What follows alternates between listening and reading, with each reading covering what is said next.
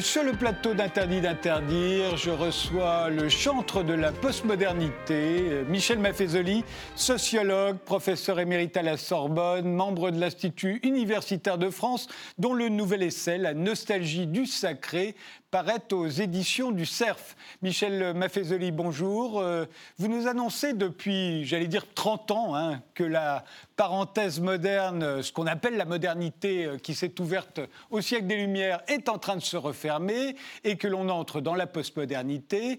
Le coronavirus, euh, ce serait, d'après vous, la goutte qui fait déborder le vase? Oui, c'est une belle expression, en effet, très simple, qui traduit bien comment, à certains moments, il y a une saturation euh, d'une échelle de valeurs. Et en effet, ce sont ces valeurs qui ont bien constitué la modernité. Je précise, pas 18e siècle, plutôt pour moi le 17e siècle avec le cartésianisme, et qui est en train de s'achever actuellement. Et en effet, cette, cette maladie saisonnière que l'on appelle pandémie euh, n'est qu'une petite chose qui en effet fait déborder le vase. On va voir comment le vase déborde euh, tout au long de cette émission. Euh, mais la modernité, c'était le culte du progrès. Alors c'est fini le culte du progrès et c'est remplacé par quoi, d'après vous? Bah, disons que quand j'ai parlé d'une échelle de valeur moderne, ben oui, en effet, ce, qui s'est élaboré, alors là vous avez raison, à partir de la philosophie des Lumières, euh, ce qui s'est conforté euh, au, 18e, au 19e siècle dans les grands systèmes sociaux, d'abord ce qui fut bien sûr le marxisme et puis tous les systèmes sociaux de, la même eau, reposait en quelque sorte sur ce qu'on a pu appeler, pour ma part, moi c'est ainsi que je l'avais appelé euh, en 1978-79 quand je faisais ma thèse d'État, le mythe du progrès. Qu'est-ce que c'est que le mythe du progrès? Ben, C'est la belle idée marxienne, hein, c'est-à-dire demain on rasera gratis, euh, c'est la société parfaite.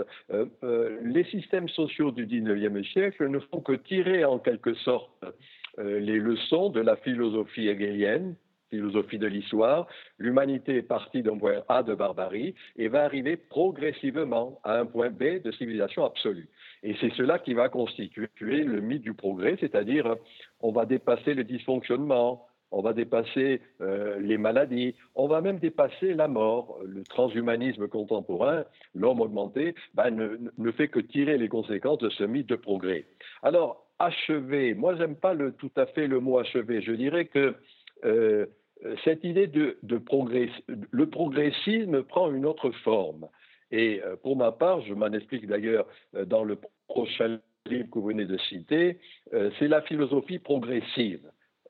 La progressivité, c'est pas simplement le progressisme. Le progressisme, c'est qu'on va tout dépasser, on va arriver à quelque chose de parfait. C'est, ce, ça a été dit, la forme profane du messianisme judéo-chrétien. La progressivité, c'est en quelque sorte, comment dire, euh, prendre acte de ce qui s'est passé, c'est une, forme de spirale, alors que le progressisme, c'est la flèche du temps. C'est être enraciné dans la tradition et en même temps évoluer. Donc non pas la flèche du temps, mais la spirale. Voilà, ma réponse, c'est celle-ci. Hein. Non pas le progressisme qui est toujours euh, fondé sur le lointain, qui est à la recherche de la perfection à venir, mais la progressivité qui prend acte des limites, qui prend acte des lois naturelles, qui prend acte, disons, un mot de la tradition. Euh, vous voyez, ma réponse pourrait se résumer dans une petite formule de Léon Blois. Le prophète, c'est celui qui se souvient de l'avenir.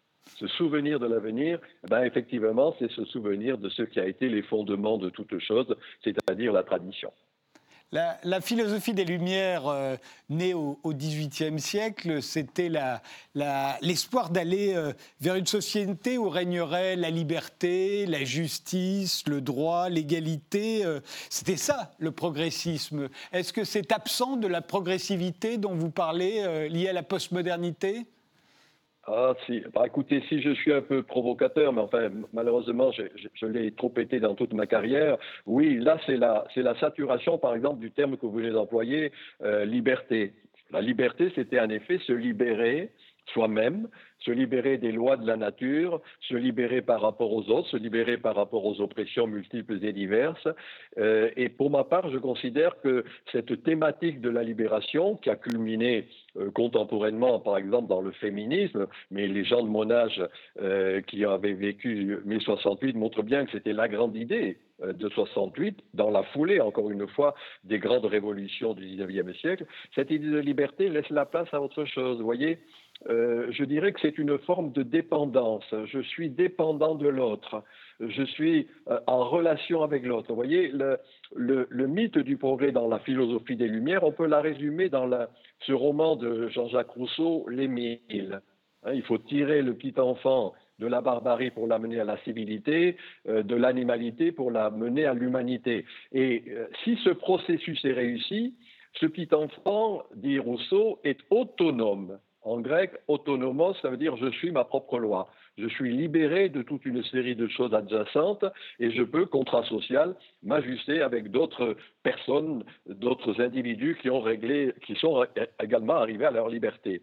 Or, actuellement, et voilà ma réponse, ce n'est plus l'autonomie qui prévaut, c'est l'hétéronomie. C'est-à-dire, c'est l'autre qui me donne la loi l'autre du groupe, enfin de la tribu, si je prends ma métaphore, qui me dit comment je parle, comment je me comporte, comment je m'habille, etc.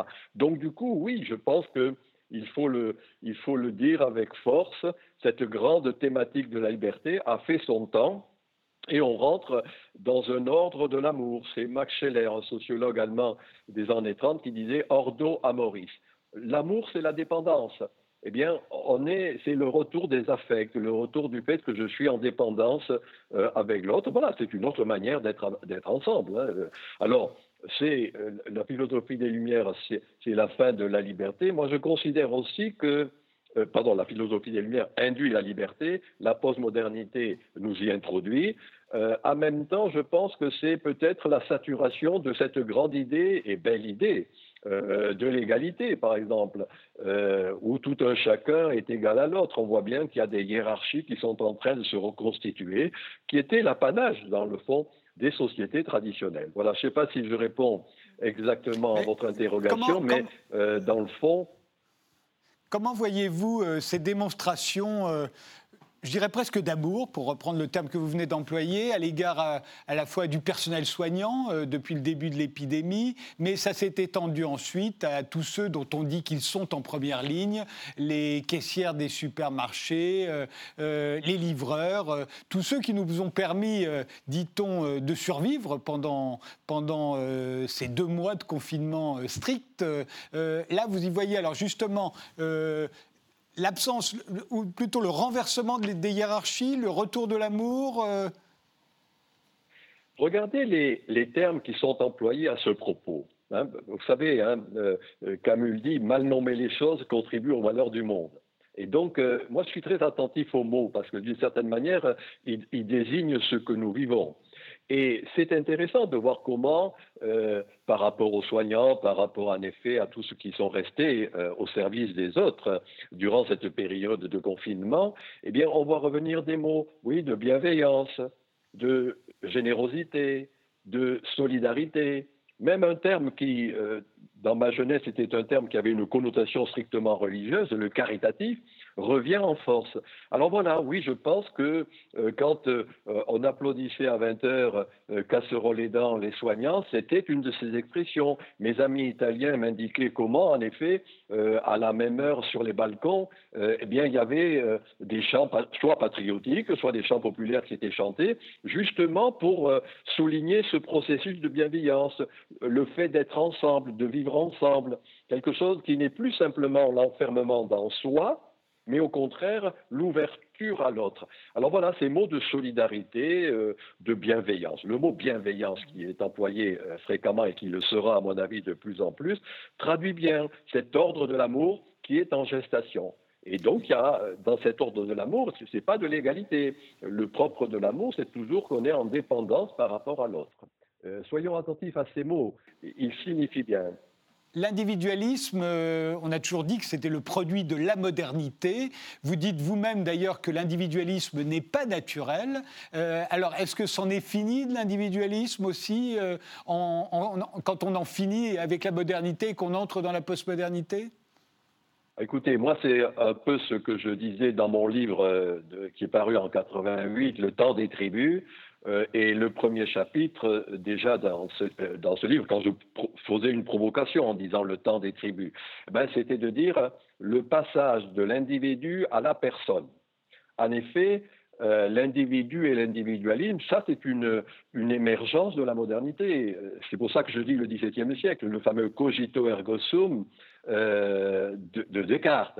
Et je pense par moi-même. Et on a là le fondement philosophique, en quelque sorte, de, ce, de cet individualisme, à peu près à la même époque, fondement religieux, la réforme protestante, hein, sola fide, c'est-à-dire c'est pas l'Église, hein, c'est ma foi qui me met en relation directement euh, avec mon Dieu. Et puis je l'ai dit tout à l'heure, Jean-Jacques Rousseau, l'autonomie, je suis ma propre loi. Voilà ce qu'est l'individualisme, on pourrait dire épistémologique, c'est-à-dire ce qui, par l'éducation, par l'organisation de la vie sociale, Michel Foucault l'a bien montré, a constitué en quelque sorte toutes les institutions modernes. Bon. Et moi, il me paraît, et je me suis expliqué déjà il y a fort longtemps là-dessus, que au-delà de cet individu indivisible, hein, c'est ce que j'ai dire, eh bien, il y a le retour de la personne. La personne, c'est le masque. Et euh, j'ai à ma disposition une multiplicité de masques, euh, ce qui me fait dire que euh, en écoutant le poète qui très souvent a la vérité avant nous, Rimbaud, je est un autre. Voilà, donc oui, il y a saturation, de mon point de vue, de cette belle et grande idée de l'individualisme, de l'individu, et par contre quelque chose qui fait, comme je le disais il y a un instant, euh, que la personne est toujours en dépendance. Hein. Je vais être dépendante de la tribu à laquelle je participe, tribu sexuelle, tribu musicale, tribu sportive, tribu euh, religieuse, peu importe. Voyez, pour moi, la tribu, c'est le partage d'un goût où une des facettes de ma personnalité va trouver son expression. Et c'est amusant de voir que cette fin de l'individualisme est peut-être la chose qui est le moins admise. Euh, entendez cette formule employée par les journalistes, les politiques, les experts, compte tenu de l'individualisme contemporain. Il suffit de sortir dans la rue pour voir comment tout le monde est en relation avec l'autre, avec son téléphone portable, son micro-ordinateur ou autre, peu importe. Vous voyez quelque chose qui fait que ce n'est plus le primum individuationis, c'est le primum relationis, être toujours en relation. Voilà pour moi le, un des changements importants. Euh, quand vous parlez de masques euh, multiples qui sont à notre disposition, euh, Michel Baffezoli, évidemment, on entend les masques aujourd'hui dont on, dont on revêt son visage pour se protéger contre l'épidémie. ils font partie de la multitude de masques dont vous parlez? Alors là, personnellement, j'ai même écrit quelque chose là-dessus. Cela renvoie à une mascarade généralisée euh, qui euh, s'inscrit un peu dans le, comment dire, dans la période intermédiaire entre une époque et une autre époque. Hein. Je, rappelle toujours qu'une époque, ça dure trois, quatre siècles. Euh, une époque, c'est une parenthèse, elle est en train de se fermer l'époque moderne. Et avant d'accéder à l'époque postmoderne, il y a une, une, période de quelques décennies, c'est ce que nous vivons. Et dans cette période, eh bien, il y a du grouillement. Et en la matière, il y a ce que j'appelle, moi, la mascarade. La mascarade, c'est euh, un peu, je me suis amusé à, rappeler la formule de Descartes, prodeo larvato, j'avance masqué.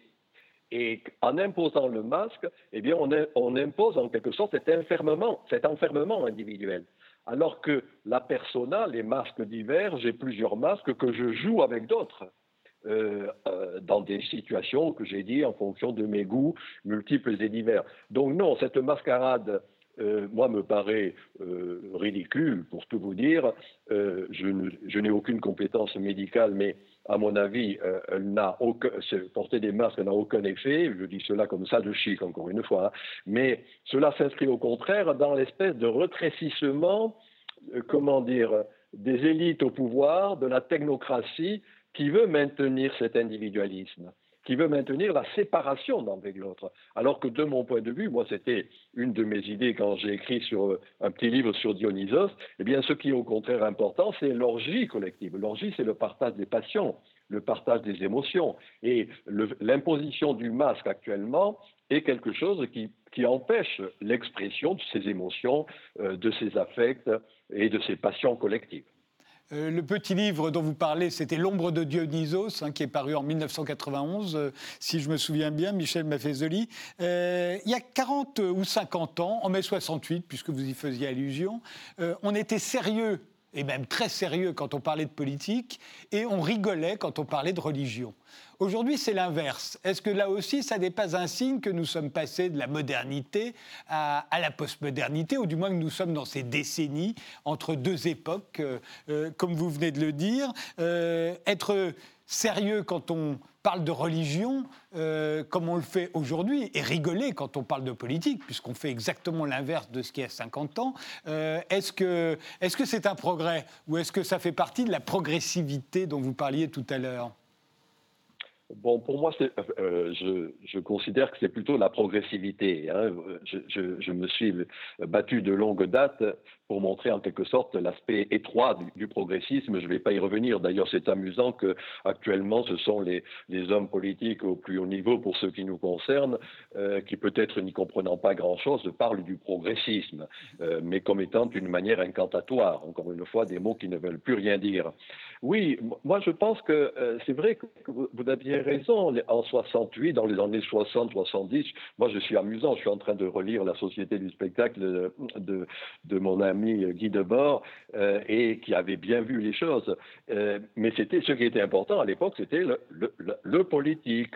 Hein, euh, d'ailleurs, une politique révolutionnaire, une politique qui a mené un changement brutal. Et la religion était totalement évacuée. Et, c'est frappant de voir comment actuellement, moi je le vois au niveau de ces jeunes générations, mon centre d'études a étudié pendant une trentaine d'années ces, ces, évolutions juvéniles, et eh bien comment il y a une, comment dire, non pas une délégation, mais une indifférence vis-à-vis du politique. Le processus d'abstention en est une expression. Les non-inscrits sur les listes électorales, où il y a beaucoup de jeunes, justement, manifestent, euh, encore une fois, je dis bien pas de mépris, mais l'indifférence vis-à-vis de la chose politique qui renvoie au lointain. Et par contre, il y a retour, euh, euh, je disais tout à l'heure, des affects, des passions, et pour moi aussi du sacré. soyons clairs, au début de, j'ai dit tout à l'heure, la réforme protestante. Max Weber, sociologue allemand, économiste, juriste, euh, a écrit un livre qui s'appelle L'éthique protestante et l'esprit du capitalisme. Et il montre en particulier que, à côté d'autres analyses qu'il mène, que euh, ce moment de l'éthique protestante qui va induire le capitalisme, eh bien, c'est la rationalisation généralisée de l'existence. Et tout est soumis à raison, tout doit donner ses raisons. Et cela aboutit à la fameuse expression weberienne, le fameux désenchantement du monde. En allemand, c'est Entsäuberung der Welt, c'est-à-dire la démagification. Sauber, c'est le sorcier. Démagification du monde. Et cela par le rouleau compresseur du rationalisme. Eh bien voilà, on voit que ce rouleau compresseur a bien fonctionné, 17e, 18e, 19e, jusqu'aux années 60 du 20e siècle. Et puis là, il y a tel un retour du balancier, c'est ça la philosophie progressive. Tel le retour du balancier, il y a le retour de ce que dans notre progressisme bené et quelque peu destructeur, on avait cru évacuer, et en particulier, alors moi je dis, alors trouvons les mots, le sacré, le divin, euh, euh, toute, expression de cet ordre. C'est quand même frappant de voir comment multiplication des pèlerinages, euh, développement des méditations, de la méditation. on voit bien que sur Internet, moi il se trouve qu'actuellement je, lis et je, travaille beaucoup sur saint Thomas d'Aquin. Et j'ai trouvé sur Internet des, kilos, une vingtaine de petits groupes euh, de jeunes étudiants travaillant sur ce philosophe thomiste du XIIIe siècle. C'est des petits indices, hein, index. Ça montre le fait que euh, le, désenchantement du monde ne fait plus recette. Et de mon point de vue, il y a d'ailleurs, euh, je suis confus de le dire, j'ai écrit un livre là-dessus qui s'appelle Le réenchantement du monde. Tout le monde reste sur le désenchantement issu du progressisme, issu du rationalisme, issu de l'individualisme. Et on a toute une série d'indices empiriquement qui montrent bien qu'il y a, en quelque sorte, si je le dis ainsi, le retour du refoulé. Avec ce réenchantement du monde, euh, on observe un retour du sacré, vous l'avez dit, un retour de la religion, un retour du divin, mais aussi un retour de la nature. Euh, la nature qui faisait partie de l'enchantement du monde, on voyait des dieux dans, la moindre plante qui poussait au pied d'un arbre. Oui, euh, je, rappelle d'ailleurs dans ce petit livre sur, sur Dionysos que j'avais fait paraître en 91, euh, je montrais que l'Église catholique, dans une espèce de sagesse qui était la sienne, avait en quelque sorte baptisé toute une série de divinités locales, naturelles, euh, par exemple, je donnais euh, un exemple ou deux, et un en particulier à Lyon où j'avais vécu, où le grand saint local s'appelle Saint Potin, ben, c'était tout simplement une divinité ityphalique, c'est-à-dire une divinité euh, au phallus dressé, ityphalique, c'est-à-dire une divinité de la fécondité. qui était liée à la terre-mère, etc. Et on voit comment, dans le fond, on a baptisé toute une série de divinités locales, naturelles, pour en faire des saints peu importe. Moi, de mon point de vue, euh, il y a un retour, d'ailleurs, dans ma nostalgie du sacré, je, consacre un chapitre à cette catholicité, il y a un retour, en effet, de ce nouveau rapport à la nature. Non plus simplement, pour reprendre une idée cartésienne, l'homme comme maître et possesseur de la nature, aboutissant à ce que je disais tout à l'heure, la destruction de la nature. Hein, Heidegger l'a bien montré, d'ailleurs, il dit la domination de la nature aboutit à la dévastation du monde, dévastation de la nature. Là, au contraire, il y a un rapport, je dirais, de réversibilité. Moi, je, n'aime pas le mot écologie en France parce qu'il a une connotation par trop politique. J'ai proposé le terme d'écosophie, la sagesse de la maison commune. Et voilà, ça c'est aussi une des spécificités actuelles euh, qui sera, euh, dont il faudra tenir compte euh, à, propos du Covid-19, quand justement la psychose et le fantasme de la pandémie aura fait son temps et que l'on reviendra à une plus sage gestion du rapport à la nature et du rapport aux autres que le confinement, à bien des égards, nous a fait oublier. Mais très précisément, cette idée d'une réversibilité. Hein. C'est mon maître Gilbert Durand, qui fut un grand anthropologue, qui montrait que euh, on n'est plus, ce qui était le cas de la modernité, dans un sujet dominant un objet, hein, le sujet moi-même dominant l'objet, la nature, ce qui est objectum, ce qui est là jeté devant nous, mais ce que Durand appelait une trajectivité. Il y a un trajet, un trajet anthropologique. Et ce trajet anthropologique, eh bien, c'est un rapport beaucoup plus respectueux, euh, un rapport, si vous voulez, qui fait qu'il y a, euh, par rapport à la nature environnante, par rapport euh, aux plantes, par rapport à ce qui me, me, me, me situe dans un territoire donné, eh bien, une, une, forme, je dirais presque, de connivence. Hein, là encore, c'est une, une des valeurs, je le rappelle, de Dionysos, qui était une divinité que les historiens des religions appellent une divinité ctonienne. Ctonos, c'était cette terre-ci, autochtone. On est de ce monde, mais on ne domine pas ce monde, sous peine de le dévaster. Oui, je crois que l'écosophie va être euh, une des résultantes de cette crise sanitaire que nous connaissons, mais qui est pour moi surtout une crise civilisationnelle. Euh, Michel Maffezoli, euh, depuis la, la crise du Covid-19, euh, on observe un certain nombre de choses euh, qui sont pour vous des caractéristiques de la fin de la modernité et, du début de la postmodernité, euh, la fin du matérialisme, Dieu sait si on l'a dit pendant toute cette période de confinement, la fin du mondialisme, le retour des frontières, on a vu tout à coup des avions qui restaient cloués au sol, des aéroports entièrement vides, fermés, des aéroports fermés. On n'avait jamais vu ça euh, dans l'histoire, des aéroports entièrement fermés, et même la domination de l'économie sur lesquelles euh, peste un, certain nombre de gens depuis très très longtemps. On a vu tout à coup euh, cette domination de l'économie que vous liez, vous, à la modernité, ben, réduite à néant par le Covid-19. On a mis l'économie sur pause, on a préféré sauver des vies. Alors là encore, je vous pose la question, c'est le signe de la, la postmodernité, ça.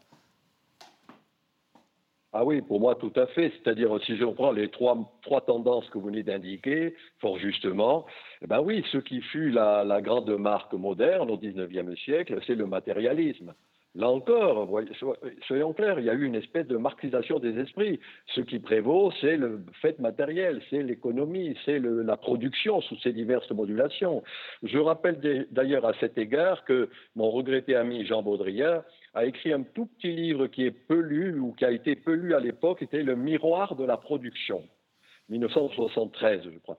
Et à ce moment-là, Baudrillard déjà faisait une critique de ce matérialisme, si vous voulez, qui avait, qui avait euh, euh, euh, réduit l'être individuel et l'être collectif à la chose matérielle, oubliant la dimension spirituelle, culturelle, encore une fois, tout ce qui, tout ce qui est presque de l'ordre de l'invisible par rapport à un visible réducteur. Ça, c'est le premier point. Moi, je, je, considère, et cela a été dit, on, le lit sur les réseaux, on voit un peu les réactions des gens, que ce matérialisme étroit eh bien, est en train de laisser, à bien des égards, la place à autre chose. Je disais tout à l'heure euh, euh, solidarité, générosité, entraide. Et on aurait des kilos de petits exemples en ce sens dans la vie quotidienne qui montrent que cette solidarité euh, va être une, des grandes valeurs, à mon avis, importantes et donc quelque chose qui dépasse le matérialisme.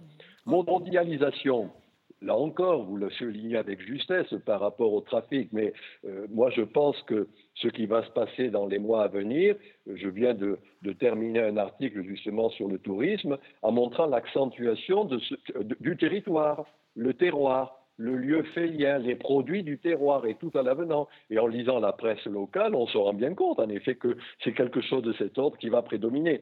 Si je le dis d'une manière un peu amusante, je disais, il y avait eu une McDonaldisation du monde, il y a le retour du cassoulet actuellement. Et euh, cela de diverses manières, encore une fois, au niveau du, lieu que je partage ici avec d'autres. Ce n'est plus simplement le mondialisme tout à, tout, à, tout, craint, mais au contraire quelque chose qui va mettre l'accent, je dis bien, le lieu fait lien, ce lieu que je partage avec d'autres. Et dernier point que vous avez souligné, oui, euh, l'économie, moi je, je dis même, j'emploie, je ne sais pas si c'est un néologisme, je parle d'un économicisme qui a prédominé, c'est-à-dire une grande idéologie où ce qui prévalait dans la relation du matérialisme, c'était en effet euh, la production d'objets, c'était euh, l'économie stricto sensu, qui faisait que, dans le fond, on était possédé par ce que l'on croyait posséder. Hein. La possession des objets a entraîné le fait que nous étions possédés par ces objets. Nous n'étions pas véritablement libres. Alors voilà, euh, je redis ce mot, Hein, voilà des indices, hein, indices, index, c'est ce qui pointe. Voilà des indices de la saturation moderne, de la modernité et de l'émergence, euh, ben, pour le meilleur et pour le pire, comme toujours, hein, mais l'émergence d'une autre manière d'être ensemble euh, qui va dépasser et matérialisme, et mondialisme, et économicisme. On fait une pause, Michel Maffezoli, on se retrouve juste après.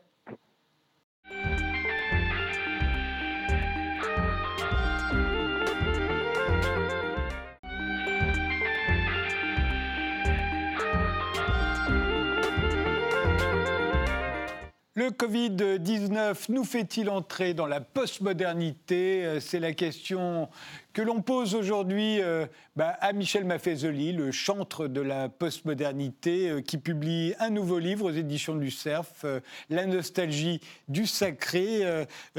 on avait peut-être surestimé, Michel Maffezoli, le progrès euh, le progrès scientifique, le progrès technologique. On a bien vu avec euh, cette épidémie de Covid que euh, mieux valait peut-être euh, revenir aux bonnes vieilles euh, traditions, à savoir le confinement, euh, s'enfermer chez soi ou s'exiler à la campagne, des choses qu'on pratiquait sous la peste noire. Hein, à l'époque aussi, on se confinait ou on, s'enfuyait à la campagne. La dernière fois qu'on a confiné, c'était pendant l'épidémie de grippe espagnole. Des villes américaines ont été confinées, mais on n'avait pas revu ça depuis. On pensait que, comme les Asiatiques, on allait euh, avoir des masques, des tests, du traçage informatique, euh, euh, que ça allait nous éviter le confinement, comme ça l'a évité aux populations de Taïwan ou de Singapour ou de Corée du Sud. En fait, pas du tout. On est revenu aux, bonnes vieilles traditions. Hein. Ah ben, disons que ce confinement avait un aspect, moi je trouve qu'il faut toujours voir une bonne chose, hein, c'est-à-dire il y a quelque chose qui nous rappelait la nécessité de la retraite, le retrait. Euh, ce que nous faisions. Euh, euh, moi, toute ma carrière, je me suis retiré deux mois chaque année pour écrire mes livres, deux, trois mois pour écrire mes livres. Eh bien, c'est intéressant de voir comment cette idée de encore une fois, de, retrait a joué un rôle qui était, qui était un rôle important dans, dans, la vie sociale. Oui, je pense que c'est. vous avez souligné, vous avez dit le mot tout à l'heure, je, je, le trouve pertinent un mot dont on a peur, mais c'est le mot tradition. Hein. En latin, tradare, c'est transporter ce qui nous a été donné. Eh bien là, il y a retour de tradition et en particulier une notion qu'il faut avoir à l'esprit qui va se développer de plus en plus. C'est la notion de limite. Hein, c'est-à-dire euh, non pas encore une fois ce progressisme euh, dominant et dépassant toutes les lois de la nature, mais au contraire ben, se rendre compte qu'on ne commande bien à la nature qu'en lui obéissant, pour reprendre l'adage populaire. On ne commande bien qu'en lui obéissant. C'est-à-dire quelque chose qui, encore une fois, me fait rentrer dans la dépendance. Et la connivence euh, avait bien évidemment cette, le confinement avait cette idée-là de retrait, dans le sens fort du, terme, hein, comme il y a de, un retrait euh, dans la vie monastique, par exemple, qui n'est pas un isolement, parce que le retrait fait qu'on est toujours en relation avec l'autre. Et là, en la matière, Internet aidant, réseaux sociaux, apéritifs euh, euh, par Internet, etc., tout cela montrait que tout à la fois, il y avait du retrait et en même temps, je dirais, une sorte de communion avec d'autres, les autres de ma tribu, et de ma famille ou autre, peu importe en la matière, mais ce n'était pas un isolement stricto sensu. C'était au contraire un, enracinement dans quelque chose qui était primordial et qui du coup me permettait de rentrer en contact avec l'autre. Alors maintenant, ce qui va se dessiner, euh, et il faut remarquer ce qui est en, gestation sur les quais de, euh, Saint-Martin à Paris ou autre, c'est-à-dire qu'il va y avoir euh, un désir de plus en plus fort de se rencontrer, de se voir, de se revoir. Alors bien sûr, euh, les réseaux sociaux ont gardé le contact, mais d'une certaine manière, moi je pense que ce, entre guillemets, ce que j'ai appelé les phénomènes orgiastiques, hein, je dis bien, ce n'est pas de la simple partouze, hein, mais le fait qu'on partage des passions, des émotions collectives, hein, c'est ça l'orgueil en grec, le partout, eh bien ce développement de l'orgie va se, va se faire de plus en plus, c'est une nécessité, une demande. Alors effectivement, ces, scènes d'attroupement qui sont régulièrement dénoncées, qu'on voit derrière moi, euh, euh, et qui ont lieu à l'extérieur, euh, aussi bien sur les quais de la Seine à Paris que sur le long du canal Saint-Martin. à chaque fois, bah, on a d'abord commencé par interdire l'alcool sur le canal Saint-Martin. Maintenant, on propose d'envoyer des drones au-dessus des quais de Seine pour filmer les attroupements et, j'imagine envoyer la police pour verbaliser.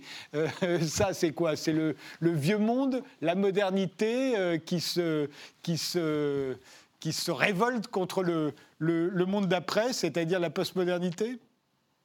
Oui, bien sûr. Euh, je vous ai dit, hein, entre, entre des époques, a une période de quelques décennies. Et dans cette période, c'est ce que nous vivons actuellement, c'est-à-dire, dans le fond, les élites déphasées, la technocratie, le pouvoir sous ses, diverses, sous ses diverses formes, eh bien, euh, et, c'est en quelque sorte d'empêcher l'émergence de cet être ensemble fondamental qui, de mon point de vue, va revenir.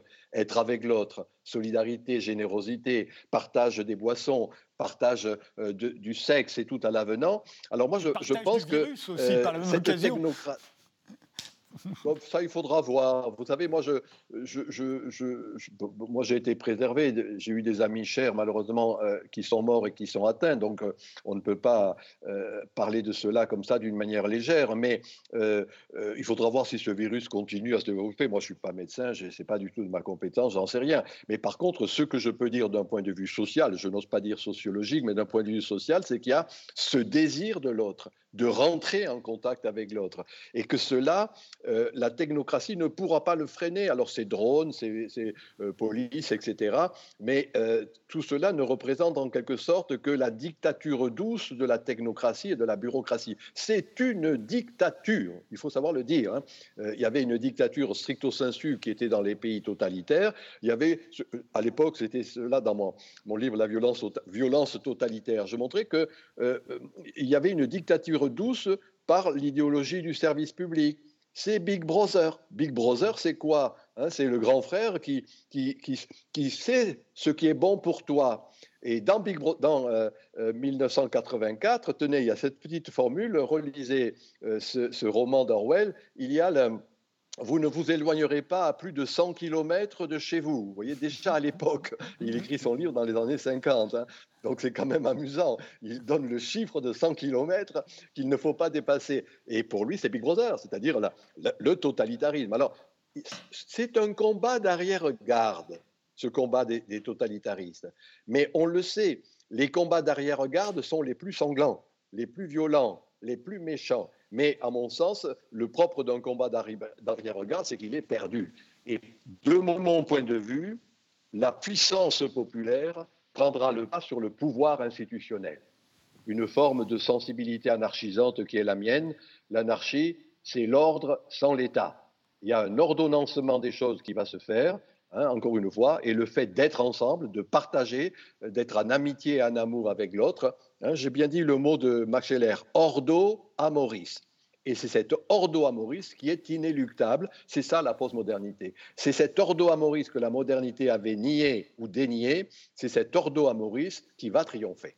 Le livre auquel vous faites allusion, c'est La violence totalitaire. Il faut dire que vous l'avez écrit et publié en 1979. Hein. Aujourd'hui, c'est devenu euh, assez la mode de dire qu'il y a une, une, dictature douce, un totalitarisme doux, une soft, un soft totalitarisme. Mais vous, c'était en 79. Euh, il faut quand même le, vous, vous, en faire euh, ce crédit. La, on parlait de l'échec du progrès. On n'a pas su euh, euh, bénéficier, euh, face à ce Covid, des, progrès technologiques, des progrès scientifiques. Mais on n'a pas bénéficié non plus du progrès moral qui est censé avoir profité à la modernité. Les Suédois ont fait confiance à leur population, qui d'ailleurs, les, Suédois se sont confinés d'eux-mêmes. et il faut dire que les Suédois ont confiance dans leur gouvernement, ont confiance dans leurs autorités sanitaires, ce qui n'est pas tout à fait le cas des Français. Et de la même façon, le gouvernement suédois fait confiance dans sa population. Le gouvernement français n'a pas tellement confiance dans sa population. Euh, il estime qu'il faut euh, euh, verbaliser tous ceux qui ne respectent pas le confinement parce qu'ils mettent en danger la vie d'autrui. Et, on voit bien que face aux attroupements qui peuvent avoir lieu sur les quais ou au canal Saint-Martin, à chaque fois, la réponse est, policière et, voire répressive. Alors là non plus, il n'y a pas eu de progrès moral, il n'y a pas eu de civilisation des mœurs pour citer Norbert Elias euh, avant de vous parler, permettez-moi de faire un petit, un petit détour euh, avant de revenir à cette, euh, cette idée morale.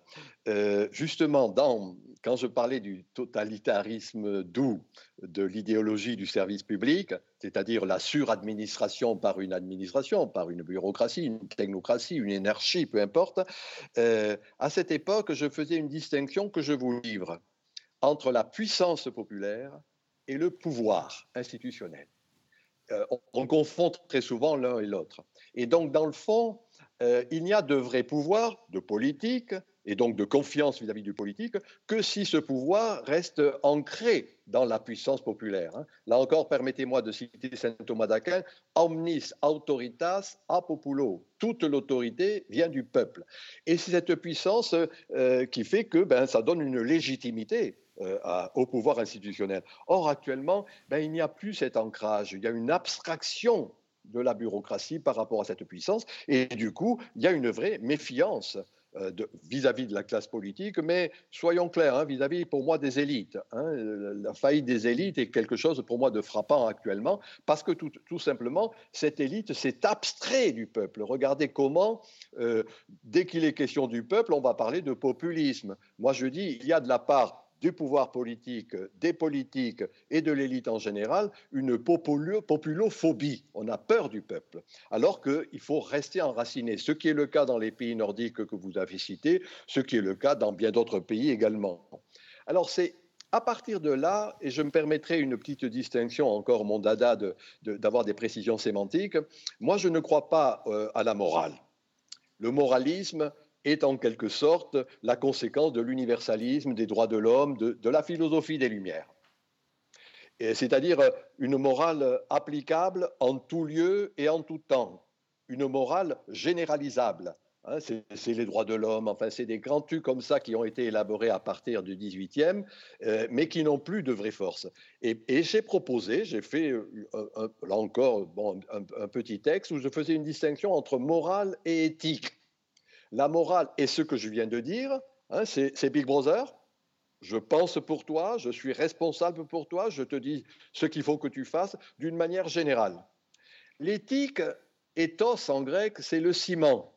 Donc la tribu n'a pas de morale, mais elle a un ciment, elle a une éthique.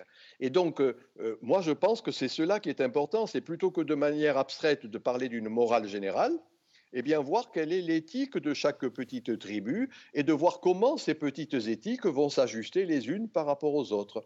Une forme d'harmonie que j'appelle une harmonie conflictuelle, hein, quelque chose qui repose sur la tension de ces éthiques, mais on continue à nous imposer hein, tu ne bois pas, tu ne sors pas, tu ceci, tu cela, une morale générale euh, au nom d'un fantasme, euh, d'une psychose euh, pandémique, et on oublie qu'il peut y avoir des formes de régulation interne au travers de chaque groupe, et que cela est euh, beaucoup plus fécond de mon point de vue. Donc non pas la morale générale, mais l'éthique particulière. Euh, Michel Maffezoli, vous l'avez dit, une partie du peuple, pour ne pas dire le peuple, une partie du peuple n'a plus confiance dans ses élites, dans ses dirigeants, dans le gouvernement. Néanmoins, elle a manifesté une confiance aveugle au professeur Raoult et à son fameux protocole, en dépit de, d'essais cliniques probants. comment l'expliquez-vous? C'est le retour du surnaturel, c'est le retour du sacré, la nostalgie du sacré. Il a une tête de druide, euh, le professeur Raoult. Alors tout à coup, on lui fait une confiance on n'y connaît rien en médecine, ni vous, ni moi, ni personne. Euh, et pourtant, on a tous des avis sur euh, le protocole du professeur Raoult. Mais lui faire une confiance aveugle paraît euh, bizarre à une époque où justement on a tendance à se défier des élites. Or, il en fait partie de l'élite, d'une manière ou d'une autre. C'est pas parce qu'il a les cheveux longs qu'il n'en fait pas partie. alors, comment expliquez-vous ce phénomène? C'est le retour de l'irrationnel non, non. moi, ce que j'ai entendu, d'ailleurs, encore une fois, en, tant que béotien, hein, j'écoute comme vous ce que dit le professeur Raoult et je, je, suis convaincu par ce qu'il dit, mais j'en suis convaincu, je dis bien en tant que candide, hein, c'est-à-dire que vraiment, j'ai aucune compétence et c'est pas à mon âge que je vais acquérir de la compétence médicale.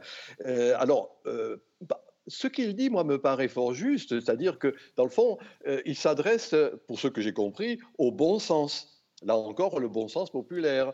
Euh, il a une attitude qui n'est pas celle d'un médecin scientiste. Je ne dis pas scientifique, hein, je dis scientiste, hein, qui d'une manière abstraite élabore des lois, mais un scientifique dans le vrai sens du mot, tel qu'Aristote parlait de la, de la science. Il disait c'était la connaissance des choses, Aristote. Hein. Et c'est repris ensuite d'ailleurs par cet Thomas d'Aquin. Mais euh, ce professeur Raoult, moi, me paraît être ah, d'avoir cette conception d'une science, excusez-moi le mot, je dirais une, science concrète. Il répète fréquemment qu'il est médecin et que c'est euh, en fonction de cette fonction, c'est parce qu'il est médecin, eh bien qu'il agit en conséquence. Il a, euh, je dirais, un pragmatisme opérationnel.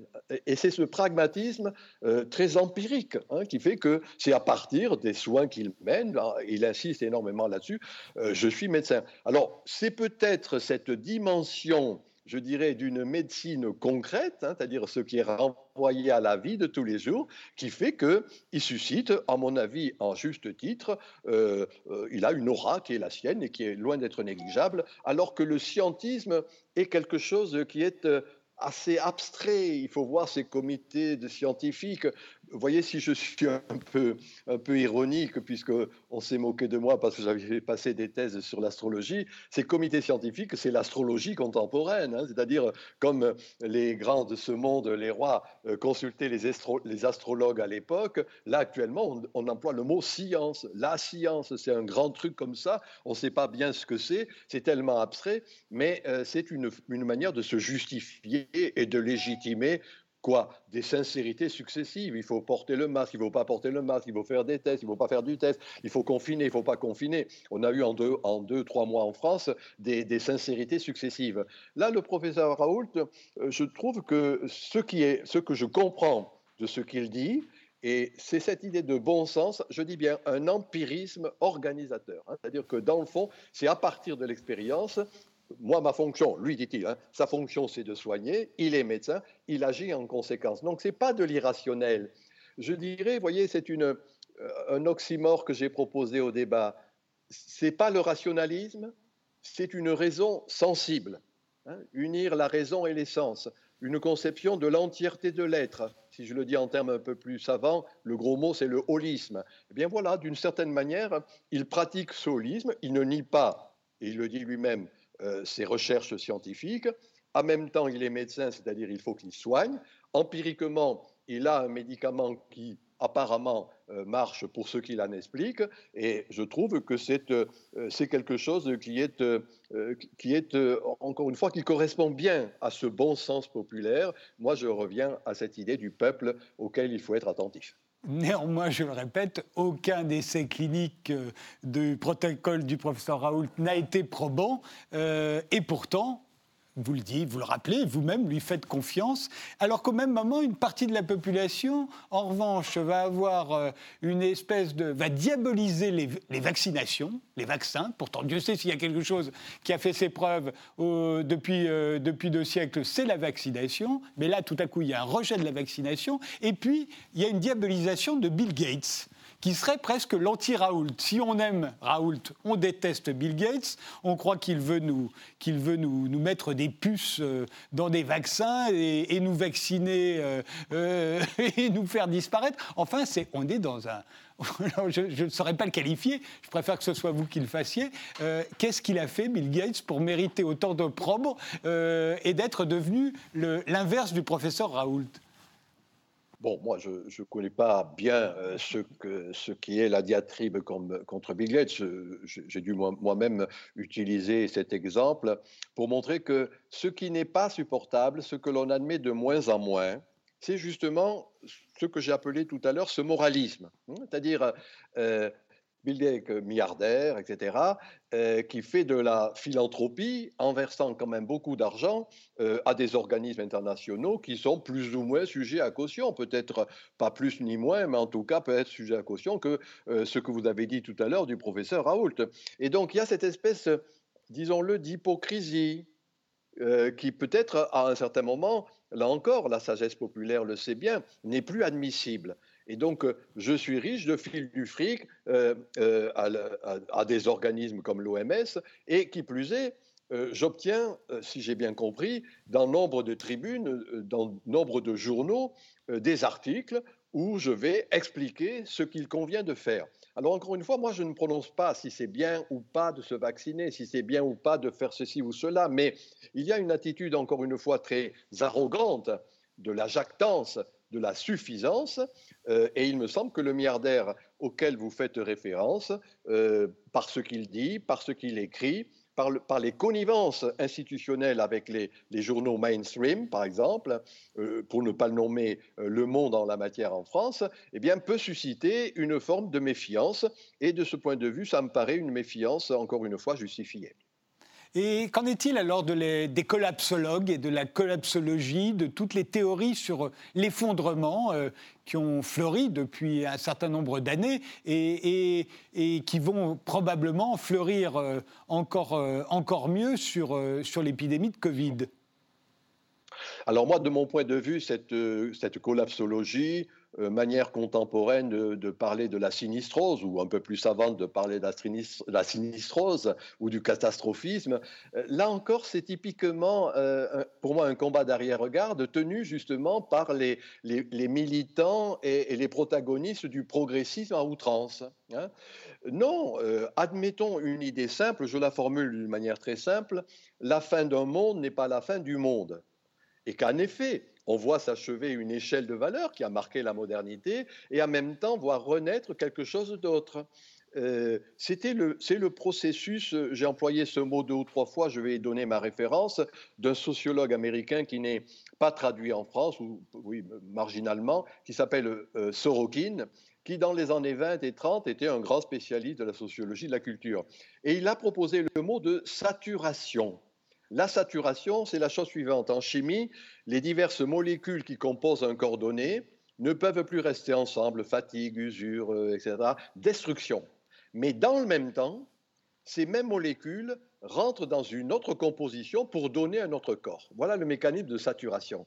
Eh bien, voyez-vous, si on l'applique à ce, que ce dont on vient de parler depuis tout à l'heure, et pour moi c'est cela le passage de la modernité à la postmodernité, moi je ne suis pas anti-moderne. Hein. Je dis, il y a quelque chose d'autre qui est en train de naître après la modernité. Prenons un exemple. Ce n'est plus l'individualisme, c'est le personnalisme.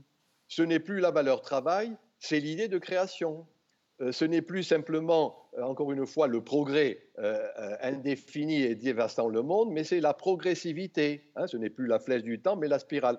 Voilà en quelque sorte, pour ma part, ce qui est en jeu dans le mécanisme de saturation alors que les collapsologues, les sinistros et autres catastrophistes eh bien, considèrent qu'il n'y a plus rien, que tout est foutu, tout est foutu, tout fout le camp.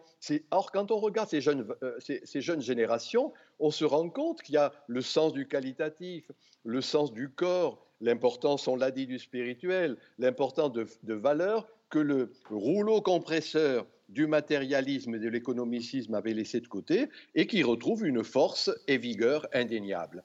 Voilà en quel sens, moi je dis, la philosophie progressive peut nous éviter de tomber dans le catastrophisme ou dans la collapsologie. Peut-être faudrait-il faire soigner cela par le médecin Raoul, parce que peut-être c'est une maladie.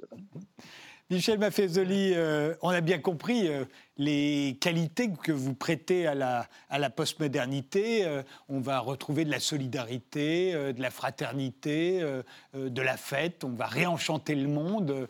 C'est un peu une promenade parmi tous les livres que vous avez publiés depuis une trentaine d'années. Ils ont, ils ont comme ça observé tout ce qui caractérisait à vos yeux la postmodernité. mais je voudrais qu'on termine avec ce qu'elle peut nous apporter de mauvais. J'ai l'impression que euh, ce serait le fanatisme, le fanatisme sectaire, qui serait euh, peut-être le risque, euh, le prix à payer pour tout le reste. Ah oui, ça c'est un vrai problème, vous avez raison. Hein. moi je dis que quand quelque chose émerge, par exemple ces valeurs postmodernes, c'est pour le meilleur et pour le pire. Et donc, euh, euh, oui, il y a du meilleur. Moi, je souligne, euh, on voit toujours le verre à moitié vide. Moi, j'essaie de le voir à moitié plein. C'est vrai que, qu'on le veuille ou non, il y a des quantités de formes. Je préfère dire affrèrement plutôt que fraternité. Hein. Le fait, en quelque sorte, de partager des affects de diverses manières, c'est en train de se développer. Et à côté de cela, une des formes du pire, ben, c'est l'islamisme. C'est le fanatisme islamiste, par exemple. Alors, je vais peut-être vous étonner, mais pour moi, c'est un phénomène qui est sanglant et provisoire. Là encore, euh, ce fanatisme-là, c'est un combat d'arrière-garde. C'est le fanatisme d'un monothéisme étroit, en quelque sorte. Et euh, tous les monothéismes étroits ont été toujours euh, source d'inquisition, source de totalitarisme, source de carnage sanglant.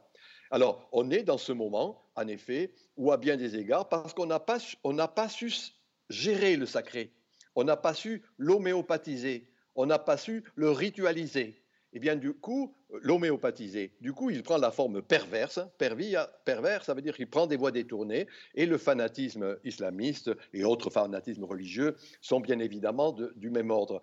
Alors, cela dit, moi, je pense que ce n'est que la queue d'une comète. Hein, quelque chose qui va laisser la place à une autre manière d'être ensemble. Là-dessus, je suis beaucoup plus optimiste. Et euh, il faut savoir accompagner ce processus. C'est Walter Benjamin qui a une très belle formule. Il dit Chaque époque rêve la suivante. Il faut accompagner ce rêve pour que cela ne devienne pas un cauchemar. Et pour moi, c'est ce qui est en jeu actuellement. Accompagner le rêve, c'est-à-dire faire, euh, euh, faire ressortir ce qu'il y a de bon dans ce changement de valeur et nous permettant euh, d'éviter en quelque sorte quel est le pire. Mais euh, vous j'entends, euh, enfin, vous m'avez compris le, mot fanatisme secteur comme strictement religieux, mais on peut imaginer et redouter bien d'autres fanatismes tout aussi sectaires qui ne soient pas religieux. Non, bien sûr, moi je voulais, m'est venu à l'esprit ce fanatisme religieux. Mais euh, vous avez raison, il peut y avoir des fanatismes euh, écologiques, euh, il peut y avoir des fanatismes politiques. Mais encore une fois, dans chacun de ces fanatismes, c'est-à-dire fan, c'est-à-dire dans le fond, ne mettre l'accent que sur une valeur que sur un aspect des choses. Or, ce que nous vivons, ben, c'est la complexité du monde, c'est la coincidentia oppositorum, hein, la coïncidence des choses opposées. Et le fanatisme refuse cette coïncidence des choses opposées. Alors, il, a, il peut avoir multiforme, vous avez raison de me rappeler à l'ordre là-dessus, c'est vrai, mais à mon sens, tous ces fanatismes Peut-être que je me trompe, hein, donnons-nous rendez-vous dans 100 ans, on verra ce qu'il en est, mais peut-être que je me trompe, mais à mon sens, actuellement, c'est encore la queue de comète. Hein. c'est les combats d'arrière-garde, et que quand on regarde, encore une fois, ces jeunes générations, il y a une caractéristique essentielle qui me fascine, c'est l'idée de tolérance. Et cette idée de tolérance, d'hétérodoxie par rapport à l'orthodoxie, par rapport à la bien-pensance, etc., pour moi, euh, est le gage, en quelque sorte, que le fanatisme est en fin de course et qu'il ne triomphera pas.